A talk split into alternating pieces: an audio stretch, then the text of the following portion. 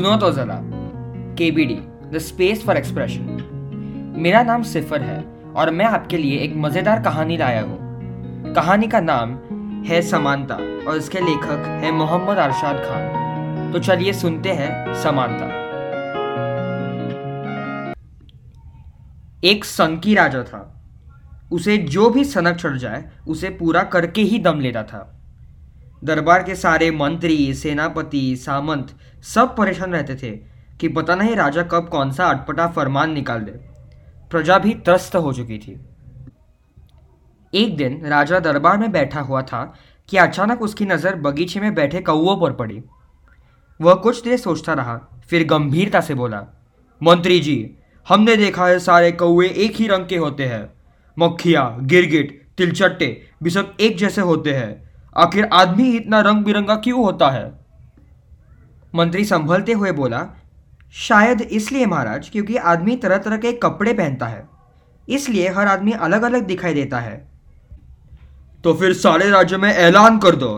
राजा कड़क कर बोला, आज से राज्य के सारे नागरिक सिर्फ़ पीले रंग के कपड़े पहनेंगे।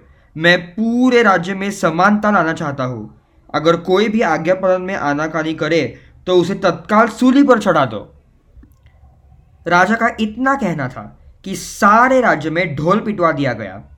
लोग भाग भाग कर पीले कपड़े सिलाने लगे। कपड़ा व्यापारियों और दर्जियों की पोह बारह हो गई।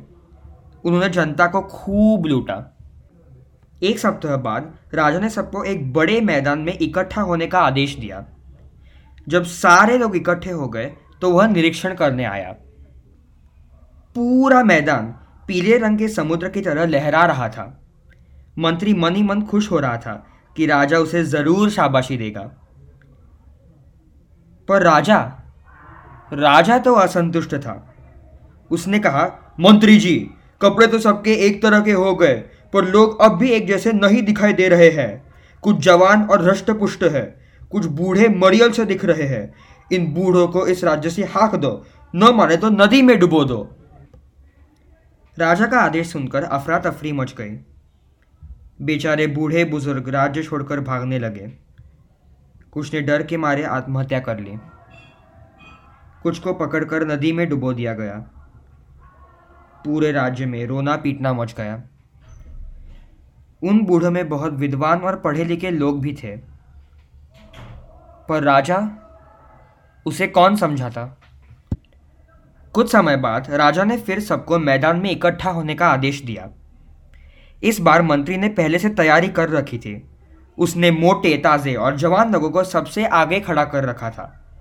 उसे विश्वास था कि इस बार राजा ज़रूर संतुष्ट हो जाएगा। पर राजा तो फिर भी संतुष्ट नहीं हुआ।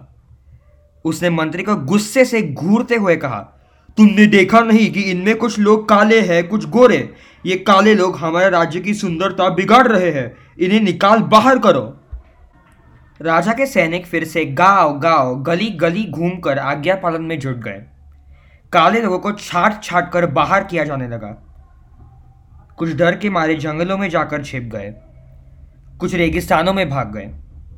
जो बचे उन्हें मौत के घाट उतार दिया गया। निर्धारित समय के बाद फिर सारी जनता को इकट्ठा किया गया। समय पर राजा आया।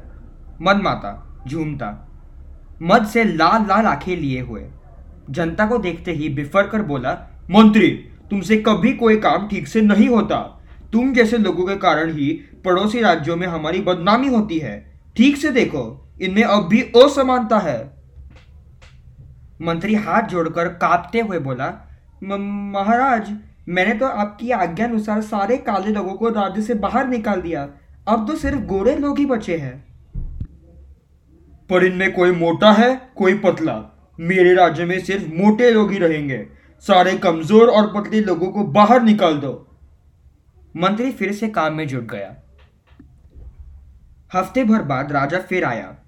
उसने जनता पर एक निगाह डाली और कहा यह अब भी समान नहीं है। इनमें कुछ लंबे हैं और कुछ नाटे।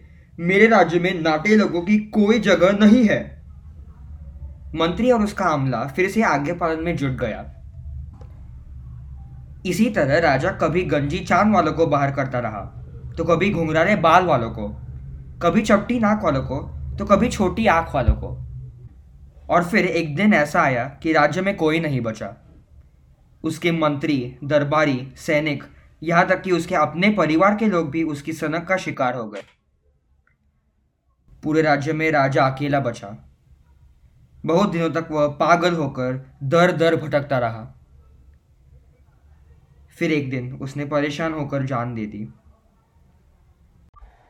आप सुन रहे थे मोहम्मद अरशाद खान जी की कहानी समानता।